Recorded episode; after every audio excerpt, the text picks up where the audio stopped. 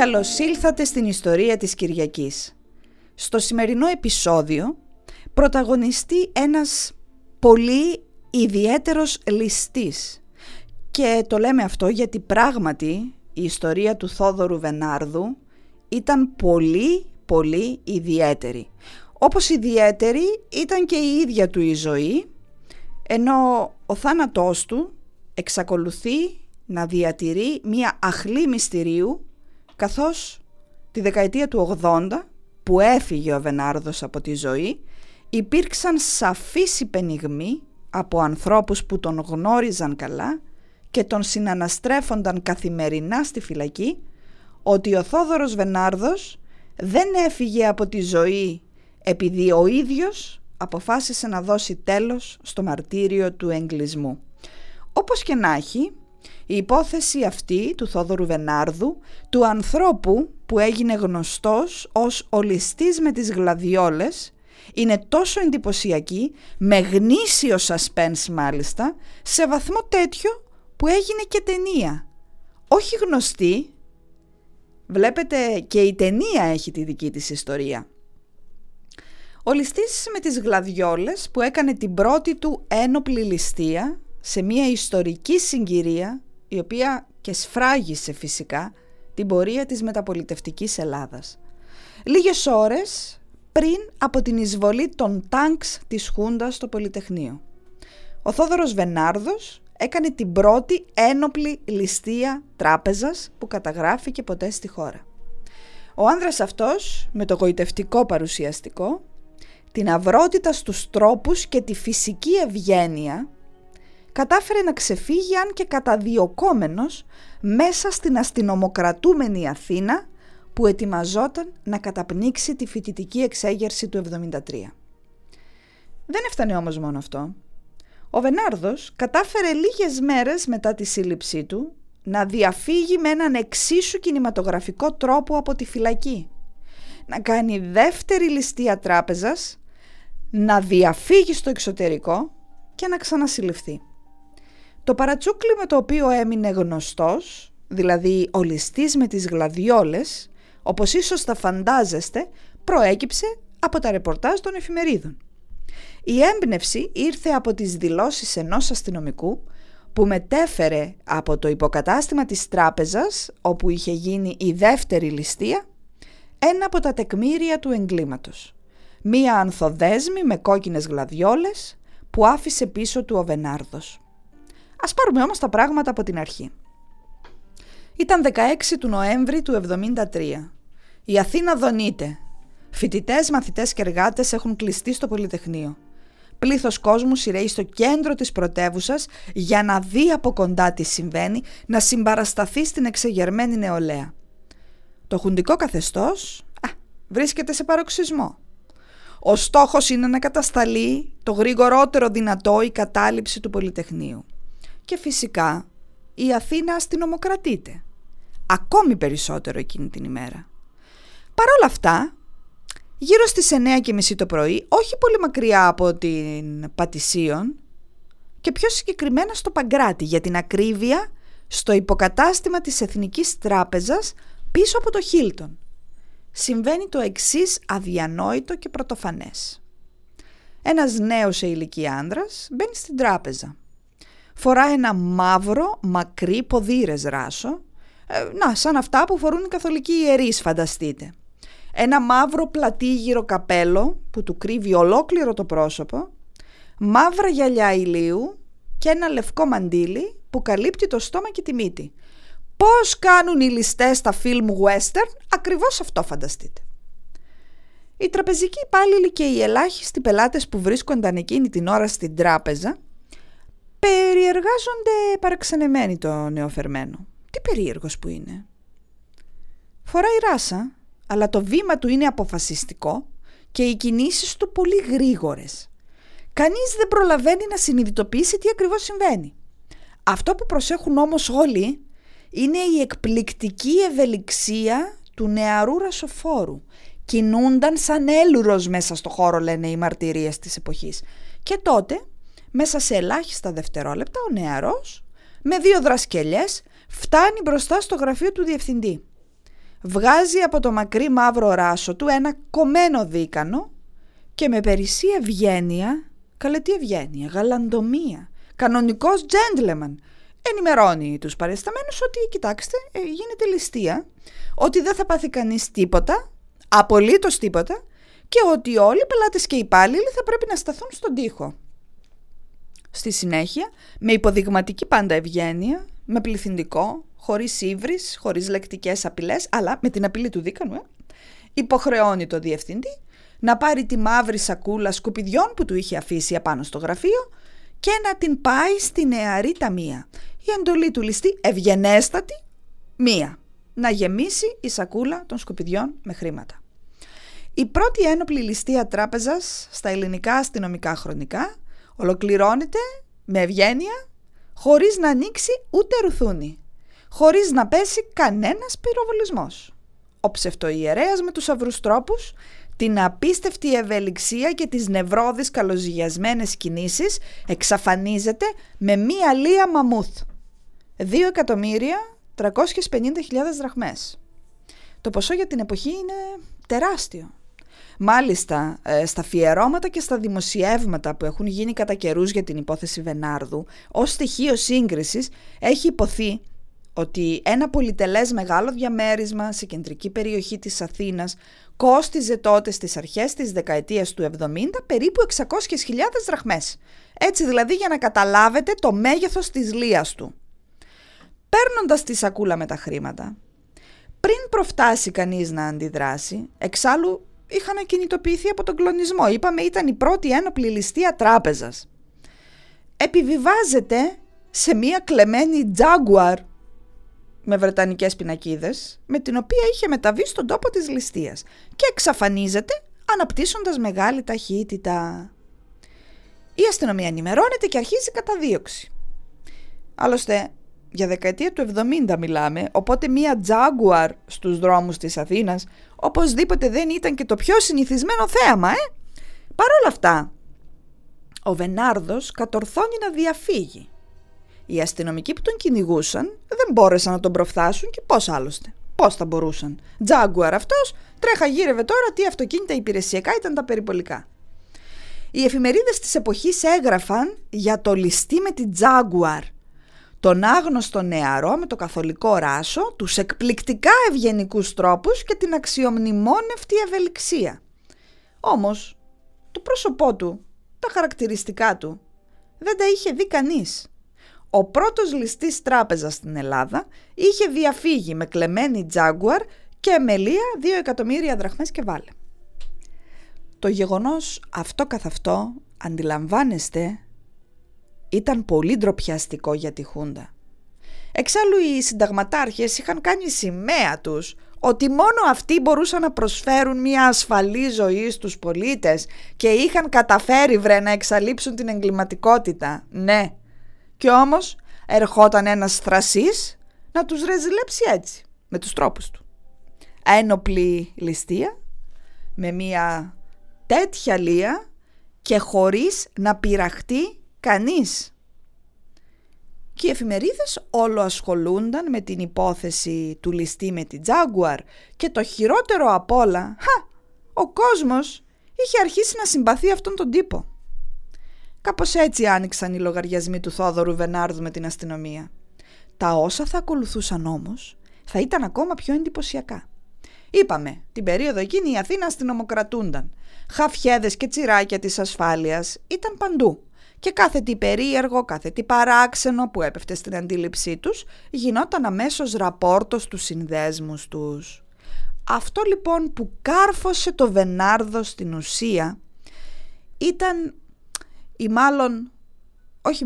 σαφέστατα, έντονη ροπή του προς την τρυφηλή ζωή.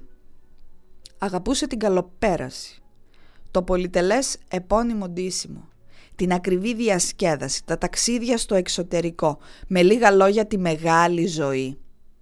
Κάποιος από τους χαφιέδες της αστυνομίας τον παρακολουθούσε για κάποιο χρονικό διάστημα. Βλέπετε, ο Θόδωρος Βενάρδος είχε ένα παρελθόν. Παρά το νεαρό της ηλικίας του τότε που έκανε τις ληστείες, ήταν 23-24 χρόνων, έτσι για να ξέρετε. Το 1972 λοιπόν, Όταν ακόμα υπηρετούσε τη στρατιωτική του θητεία, είχε κατηγορηθεί ότι είχε ανατινάξει μια αποθήκη πυρομαχικών. Το να είσαι τώρα φαντάρος, σε καθεστώς δικτατορικό, προφανώς δεν είναι και το πιο εύκολο πράγμα στον κόσμο, Και να έχεις ανατινάξει και αποθήκη πυρομαχικών, φίλε μου, τα πράγματα για σένα είναι εξαιρετικά δύσκολα. Ο νεαρός στρατιώτης, όπως ασφαλώς θα υποθέτεται, είχε συλληφθεί από την ΕΣΑ, είχε βασανιστεί, όχι έτσι θα τον άφηναν, και είχε φυλακιστεί.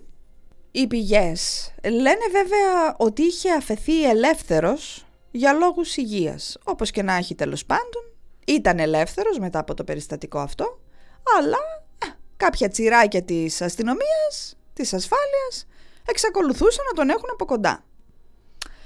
Οι πληροφορίες εν γέννη για τη ζωή του πριν από την πρώτη ληστεία, πίσω από το Χίλτον, είναι λίγες.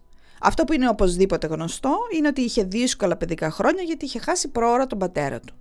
Παρά όμως τις δυσκολίες είχε καταφέρει να σπουδάσει μηχανικός του εμπορικού ναυτικού, ποτέ όμως, μέχρι τότε τουλάχιστον, δεν είχε την οικονομική άνεση που θεωρούσε ότι του ταιριάζει. Ένιωθε γεννημένος για τη μεγάλη ζωή. Έχοντας λοιπόν στην κατοχή του το υπέρογκο για τα δεδομένα πάντα της εποχής ποσό της ληστείας και την έντονη αυτή ροπή στην πολυτέλεια, άρχισε να διάγει μία ζωή που δεν μπορούσε να περάσει απαρατήρητη. Πανάκριβα ρούχα και κοστούμια. Συνεχείς επισκέψεις στο καζίνο της Πάρνηθας. Έπαιζε, λέγεται, πάρα πολλά χρήματα. Ταξίδια στο εξωτερικό και πιο συγκεκριμένα σε όλες τις μεγάλες ευρωπαϊκές πρωτεύουσες. Διαμονή στα πολυτελέστερα ξενοδοχεία. Και όλα αυτά συνοδεία πάντα εθέριων υπάρξεων. Όλα αυτά μέσα σε χρονικό διάστημα 1,5 μόλις μήνα. Ο Χαφιές που τον παρακολουθούσε άρχισε να καταλαβαίνει ότι ο Βενάρδος με κάποιο τρόπο ξαφνικά είχε βρει πάρα πολλά λεφτά. Και φυσικά δεν ήταν η περιουσία που είχε κάνει στα καράβια. Μετέφερε λοιπόν τις υποψίες του στο συνδεσμό του και ο νεαρός έγινε στόχος της αστυνομίας. Λίγο πριν από τα Χριστούγεννα κάνει ένα 10ημερο ταξίδι στην Ευρώπη, όπου εξακολουθεί να ξοδεύει χρήματα σαν να μην υπάρχει αύριο. Επιστρέφει στην Αθήνα για τις γιορτές και το χέρι του είναι μονίμως μέσα στην τσέπη. Πολυτέλειες, έξοδα, ψώνια, κεράσματα, πονταρίσματα στα καζίνο. Τέτοια δραστηριότητα, ρε παιδιά, ούτε ο Νάσης. Μάλιστα, όπως υπόθηκε από τις εφημερίδες της εποχής, λίγο μετά τη σύλληψή του, μέσα σε 70 ημέρες ξόδεψε 1.250.000 δραχμές. Φαντάζομαι ότι θέλει ικανότητα για να το κάνεις αυτό το πράγμα. Λίγες μέρες αργότερα, το Γενάρη του 1974, ο Βενάρδος συλλαμβάνεται από τους αστυνομικούς τη στιγμή που βγαίνει από ένα οπλοπολείο συνοδευόμενος από μία φίλη του. Είχε μόλις αγοράσει ένα κυνηγετικό όπλο. Φυσικά οδηγείται στις φυλακές του Κορυδαλλού. Δεν χωρεί καμιά αμφιβολία ότι ο συλληφθής με την πολυτελή ζωή είναι ο ληστής με την Τζάγκουαρ ή ο ληστής με τα μαύρα, όπως έγραφαν οι εφημερίδες. Στον Κορυδαλλό τώρα, ο Βενάρδος δεν έμεινε για πολύ καιρό. Το χρονικό διάστημα όμως από τον Ιανουάριο έως και τον Απρίλιο του 1974 που παρέμεινε κρατούμενος, παρατηρούσε τα πάντα γύρω του, επιδεικνύοντας ιδιαίτερη ευφυΐα. Ήταν αποφασισμένος να φύγει με κάθε τρόπο από εκεί μέσα. Και τι πιστεύετε πως έγινε? Το κατάφερε. Και μάλιστα με έναν τρόπο στα αλήθεια κινηματογραφικό. Αν το βλέπεις σε ταινία, λες, και δεν ξέρεις βεβαίως ότι πρόκειται για αληθινή ιστορία. Έλα τώρα, μα υπερβολές. Το παράκαναν σκηνοθέτης και σεναριογράφος, αυτά τα πράγματα δεν γίνονται. Έλα όμως που γίνονται, και μάλιστα εύκολα. Παρατηρώντας λοιπόν την καθημερινότητα της φυλακής, ο Βενάρδος, ο οποίος, σας θυμίζω, φημιζόταν για την εντυπωσιακή ευελιξία του, διαπίστωσε μία λεπτομέρεια την οποία άρχισε να επεξεργάζεται πολύ σχολαστικά στο μυαλό του. Κατά τη διάρκεια του προαυλισμού, πολύ συχνά οι κρατούμενοι έπαιζαν ποδόσφαιρο. Συχνά συνέβαινε μετά από ένα δυνατό σούτ, για παράδειγμα, η μπάλα να πεταχτεί έξω από τον τοίχο των φυλακών.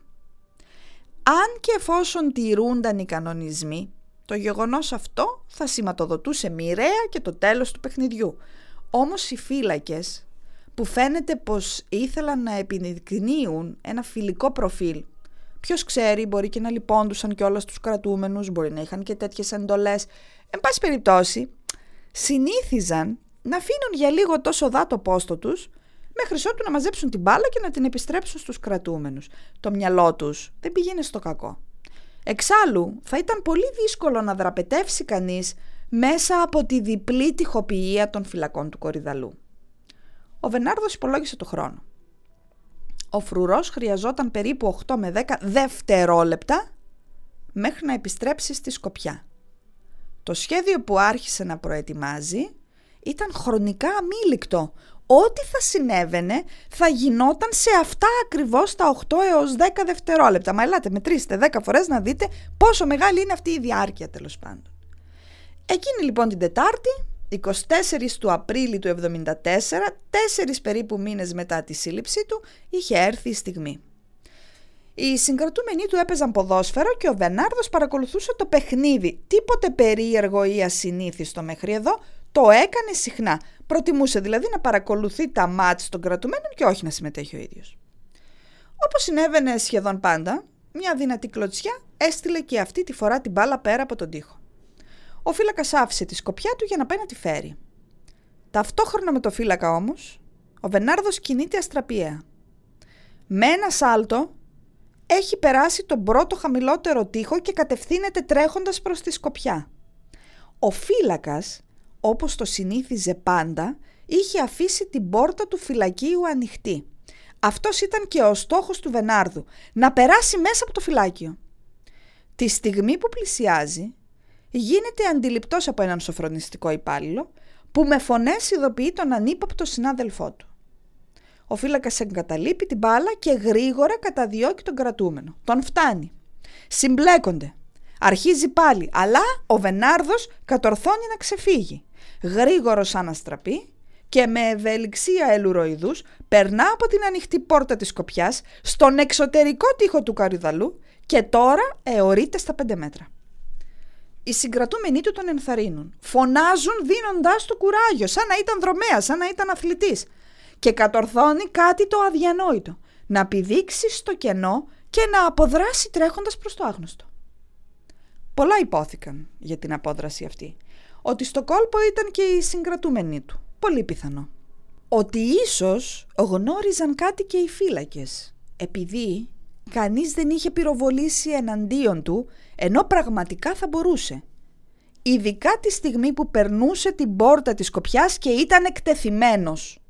Ή τη στιγμή που αιωρούνταν στο κενό από το πεζούλι του εξωτερικού τοίχου. Με βεβαιότητα κανείς δεν ξέρει. Ίσως η πράξη του αυτή να ευνηδίασε τους φύλακες. Όπως και να έχει, ο Βενάρδος ήταν ελεύθερος και πάλι. Είχε χρειαστεί περίπου 10 δευτερόλεπτα για να αποδράσει. Οι εφημερίδες την επόμενη μέρα κυκλοφόρησαν με τίτλους ενθουσιώδεις. Θα μπορούσε κανείς να πει σχεδόν πανηγυρικούς. Εκπληκτική απόδρασης! Σαν να ήταν, ας πούμε, κάποιο σπουδαίο αθλητικό γεγονός και το τρόπαιο ακόμα σπουδαιότερο. Είπαμε, ο Βενάρδος στο μεταξύ είχε αρχίσει να γίνεται λαϊκός ήρωας. Είχε κάνει την πρώτη ένοπλη ληστεία τράπεζας. Είχε ζήσει έστω και για 1,5 μήνα μέσα στην απόλυτη πολυτέλεια και τη χλιδή. Ήταν πάρα πολύ εμφανίσιμος, σαν στάρ του κινηματογράφου. Πολύ ευγενικός και αυρός. Είχε ρεζιλέψει το καθεστώς 2 φορές. Μία με τη διαφυγή του από τον τόπο της ληστείας και μία με την απόδραση από τις φυλακές του Κορυδαλλού κάτω από τη μύτη τους. Ο κόσμος, η κοινή γνώμη, τον συμπαθούσε. Οι γυναίκες ήταν ερωτευμένες μαζί του, μα κακά τα ψέματα, ήταν πραγματικά κούρος. Ήταν και κάτι ακόμα. Ο ίδιος είχε ισχυριστεί και επέμεινε στον ισχυρισμό αυτό και στη δίκη του, ότι η ληστεία στην Εθνική Τράπεζα ήταν μια μορφή αντίδρασης στο δικτατορικό καθεστώς. Και η 16η του Νοέμβρη ήταν μια μέρα συμβολικά επιλεγμένη, ακριβώς επειδή είχε ήδη ξεκινήσει η εξέγερση στο Πολυτεχνείο. δεν ήταν αριστερών αποχρώσεων. Δεν ανήκε σε κάποια ομάδα ή οργάνωση. Δρούσε μόνος του, αλλά οπωσδήποτε αποφασιστικά. Εξάλλου και κατά τη διάρκεια της ληστείας, που μετρούσε πολύ αυτό στην εντύπωση του κόσμου, δεν είχε τραυματιστεί κανείς. Και όλοι είχαν να λένε για τον ευγενικότερο ληστή της οικουμένης, που μιλούσε στον πληθυντικό, δεν τραυμάτισε κανένα, δεν πυροβόλησε κανένα. Η Χούντα ενοχλήθηκε πολύ από τα δημοσιεύματα και άρχισε να βομβαρδίζει τον τύπο με ανακοινώσεις «Απέδρασε επικίνδυνος κακοποιός και να έχετε το νου σας και να προσέχετε». Έπρεπε να μεταβληθεί η γνώμη που είχε αποκτήσει ο κόσμος για το Βενάρδο. Ο ληστής με τις γλαδιόλες όμως, που είχε καθώς φαίνεται εθιστεί στην πολυτελή ζωή, κάνει τη δεύτερη ληστεία του πριν καλά-καλά περάσει ένας μήνας από τη θεματική του απόδραση. 9:30 πάλι το πρωί, 17 Μαΐου 1974. Ένας νεαρός, καλοβαλμένος άνδρας με σκούρα γυαλιά και εργατική φόρμα μπαίνει στο υποκατάστημα της Εθνικής Τράπεζας και πάλι είχε προτίμηση, καθώς φαίνεται, τι να πω, στα σεπόλια αυτή τη φορά. Κρατά μια μεγάλη ανθοδέσμη με κόκκινες γλαδιόλες. Κάτω από τα λουλούδια κρύβει το κομμένο δίκανο. Αυτή τη φορά η λία του είναι περίπου 500.000 δραχμές. Για μία ακόμη φορά, κανείς δεν τραυματίζεται. Για μία ακόμη φορά, όλοι οι παριστάμενοι κάνουν λόγο για έναν ιδιαίτερα ευγενικό νεαρό άνδρα, έναν πραγματικό τζέντλεμαν που η συμπεριφορά του ήταν υποδειγματική, όσον αφορά στους κανόνες του savoir-vivre, με τη διαφορά ότι έκανε μία ληστεία. Βγαίνοντας, καθώς λέγεται, από την τράπεζα, μετά τη ληστεία, όπως είχε κάνει και την πρώτη φορά, σκόρπιζε από τα κλεμμένα χρήματα στο δρόμο για να τα πάρει ο Κοσμάκης. Αυτή τη φορά όμως, ένας νεαρός τραπεζικός υπάλληλος τον καταδίωξε. Ο ληστής με την ανθοδέσμη μπαίνει γρήγορα σε ένα κλεμμένο ρόβερ που είχε χρησιμοποιήσει και ο υπάλληλος που τον καταδιώκει αρπάζεται από αυτό. Πλην όμως, ο ληστής καταφέρνει ξανά να διαφύγει. Αφήνει όμως πίσω του τα λουλούδια. Η ανθοδέσμη κατασχέθηκε και μεταφέρθηκε στα εγκληματολογικά εργαστήρια για την προβλεπόμενη εξέταση από τη σήμανση. Ένας από τους αστυνομικούς που είχε φτάσει στον τόπο της ληστείας βγαίνει από την τράπεζα κρατώντας τα περίφημα λουλούδια. Ένας από τους συγκεντρωμένους δημοσιογράφους στο μεταξύ τον ρωτά «Τι λουλούδια είναι αυτά?» «Γλαδιόλες», απαντά ο αστυνομικός, και αυτό ήταν. Έκτοτε έγινε ο ληστής με τις γλαδιόλες και έτσι έμεινε στην ιστορία. Για τους αστυνομικούς συντάκτες δεν χρειαζόταν ιδιαίτερη ευφυΐα για να καταλήξουν στο προφανές συμπέρασμα. Ο ληστής ήταν οπωσδήποτε ο δραπέτης Βενάρδος και φυσικά δεν είχαν κάνει λάθος. Μάλιστα, όπως είναι γνωστό, και όταν πια συνελήφθηκε για δεύτερη φορά και έγιναν έρευνες στο σπίτι του, οι αστυνομικοί βρήκαν ένα μεγάλο αρχείο με αποκόμματα από εφημερίδες. Αποδελτίωνε καθημερινά όλα όσα έγραφαν για εκείνον και μάλιστα έκανε και σχόλια, γράφοντας τα περιθώρια της παρατηρήσεις του για τα δημοσιευμένα ρεπορτάζ που τον αφορούσαν. Η Χούντα όμως, αφού τον επικήρυξε με το ποσό των 300.000 δραχμών, επέβαλε αυστηρή λογοκρισία. Απαγορευόταν τώρα να γίνεται η οποιαδήποτε αναφορά στο όνομά του στον τύπο. Είχαν να κάνουν με έναν θρασίλιστη, ναι ασφαλώς, που τους ρεζίλευε κάθε τόσο, και το χειρότερο απ' όλα, η κοινή γνώμη αυτόν τον τύπο τον συμπαθούσε και τον λάτρευε σαν τοπικό ήρωα. Αυτή τη φορά ο Βενάρδος διέφυγε στο εξωτερικό. Λίγες μόλις ημέρες μετά τη δεύτερη ληστεία έκλεψε ένα γιοταχή. Μέσα στο αυτοκίνητο βρήκε την ταυτότητα του ποδοσφαιριστή του Ολυμπιακού Νίκου Σιδέρη και αποφάσισε να την αξιοποιήσει. Έφτασε μέχρι την Ελευσίνα και τρύπωσε λαθρεπιβάτης σε ένα νορβηγικό φορτηγό πλοίο με σκοπό να φτάσει στις Ηνωμένες Πολιτείες. Αντί για άλλο έγγραφο, χρησιμοποιούσε την κλεμμένη ταυτότητα του Σιδέρη. Όμως, τα τσακάλια της Αμερικανικής Υπηρεσίας Μετανάστευσης τον τζάκωσαν. Όχι σαν το ληστή και δραπέτη Θόδωρο Βενάρδο, αλλά σαν λαθρομετανάστη. Τα χαρτιά του δεν ήταν αυτά που έπρεπε και έτσι διατάχθηκε η απέλασή του.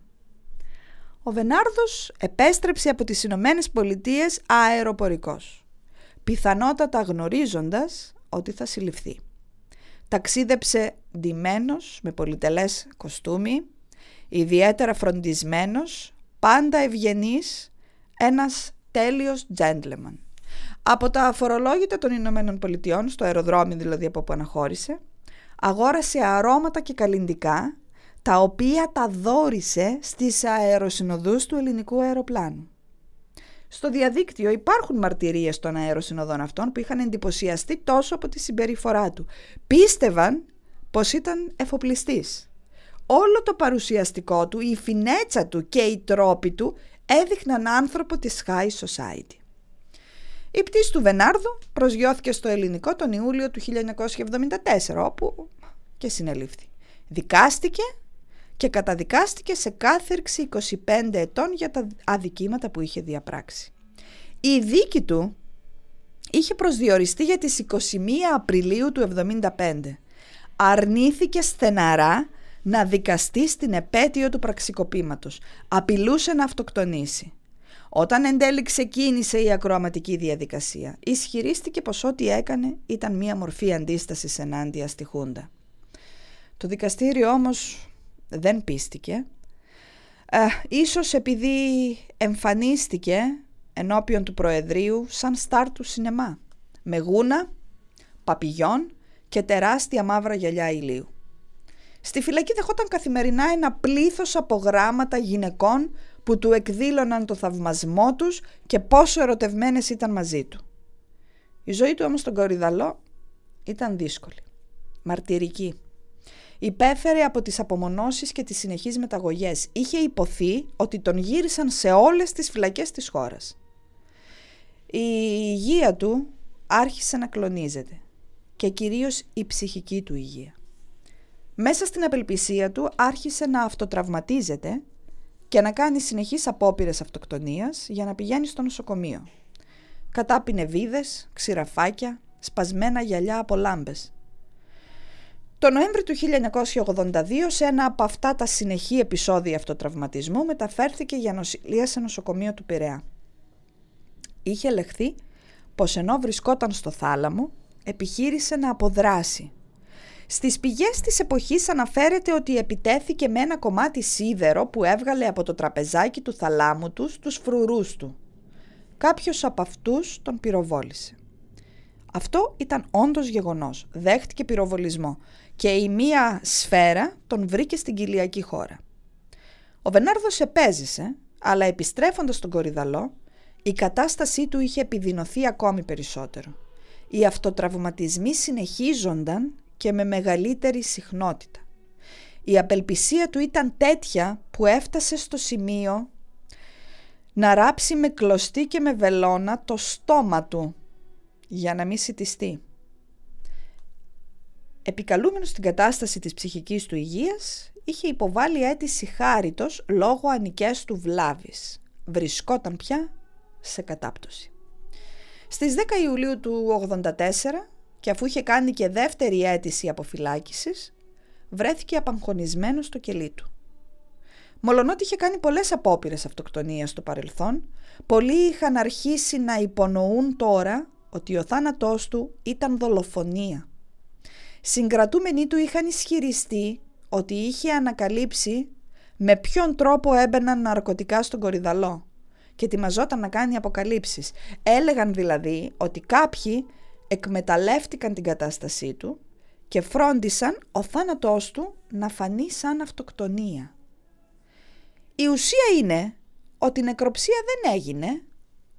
Ο ιατροδικαστής που έκανε την αυτοψία είχε πει ξεκάθαρη περίπτωση αυτοκτονίας και τέλος. Παρ' όλα αυτά είχε υπάρξει εισαγγελική εντολή για εκταφή και νεκροψία, όμως κυριολεκτικά την τελευταία στιγμή υπήρξε νεότερη εισαγγελική παρέμβαση και η εκταφή δεν ολοκληρώθηκε. Συνεπώς δεν έγινε ποτέ ούτε και η νεκροψία. Δεν χρειάζεται ασφαλώς να σας πω ότι την εκδοχή της δολοφονίας την υποστήριξε με πάθος η οικογένειά του και η τελευταία του σύντροφος, με την οποία είχε συνδεθεί ενώ βρισκόταν στη φυλακή. Η κηδεία του έγινε στα Σπάτα και ανάμεσα στα στεφάνια που είχαν σταλεί ξεχώρισε ένα που προκάλεσε θόρυβο, σούσουρο, και έφερε την επιγραφή «Τα αίτητα παιδιά της 17 Νοέμβρη». Κάποιοι υποστήριζαν ότι όντως ήταν η τρομοκρατική οργάνωση που είχε στείλει το στεφάνι. Άλλωστε σε μία προκήρυξή της, λίγο μεταγενέστερα, είχε απειλήσει τον τότε Υπουργό Δικαιοσύνης Γεώργιο Αλέξανδρο Μαγκάκη, θεωρώντας τον υπεύθυνο για το θάνατο του Βενάρδου, επειδή, όπως υποστήριζαν, δεν είχε κάνει δεκτή ως Υπουργός Δικαιοσύνης την αίτηση χάριτος. Φυσικά υπήρχαν και εκείνοι που υποστήριζαν ότι το ανορθόγραφα γραμμένο στεφάνι στην κηδεία του ληστή με τις γλαδιόλες δεν είχε σταλεί στην πραγματικότητα από τη 17 Νοέμβρη. Για την ιστορία πάντως, το αίτημα χάριτος του Βενάρδου δεν το είχε απορρίψει ο Μαγκάκης. Αντίθετα, ως επικεφαλής του Υπουργείου Δικαιοσύνης το είχε κάνει αποδεκτό και είχε πάρει το δρόμο για το Προεδρικό Μέγαρο. Τότε πρόεδρος της Δημοκρατίας ήταν ο Κωνσταντίνος Καραμανλής, ο οποίος και απέρριψε το αίτημα του Βενάρδου για την αποφυλάκηση. Η ιστορία του Θόδωρου Βενάρδου έγινε ταινία του νέου ελληνικού κινηματογράφου. Η ταινία αυτή θεωρείται καλτ. Ο τίτλος της είναι «Τα όπλα μου ρίχνουν λουλούδια». Ήταν παραγωγή του 81, ζούσε δηλαδή ο Βενάρδος, του Γιάννη Φαφούτη και πρωταγωνιστούσε ο πρωτοεμφανιζόμενος τότε κινηματογραφικά Γιώργος Κιμούλης σε ηλικία 25 χρόνων που ενσάρκωνε το ληστή με τις γλαδιόλες. Η ταινία είχε βραβευτεί στο εξωτερικό, αλλά στο ελληνικό κοινό είναι σχεδόν άγνωστη. Χαρακτηρίζεται κοινωνική, αλλά θα μπορούσε κανείς να πει τελικά ότι ήταν ένα πολιτικό ντοκιμαντέρ. Ο Φαφούτης κάνει μεν μυθοπλασία, αλλά ντάλα είναι η ιστορία, καμία σχέση με την πραγματική ιστορία του Βενάρδου, αλλά ενσωματώνει αληθινά στοιχεία από τη ζωή του Βενάρδου και έχει να κάνει με τη δράση του πρωταγωνιστή στη διάρκεια της Χούντας. Δεν έχει διευκρινιστεί αν ο κεντρικός χαρακτήρας του Απόστολου, που ενσάρκωνε ο Κιμούλης, γεννήθηκε στη φαντασία του Φαφούτη με βάση τις προσωπικές ενδεχομένως διηγήσεις του ίδιου του Θόδωρου στο δημιουργό ή αν εμπνεύστηκε από τα δημοσιεύματα της εποχής. Ο Βενάρδος έγινε γνωστός στην ελληνική μεταπολεμική ιστορία ως ο ληστής με τις γλαδιόλες, ο άνθρωπος που ρεζίλεψε τη Χούντα.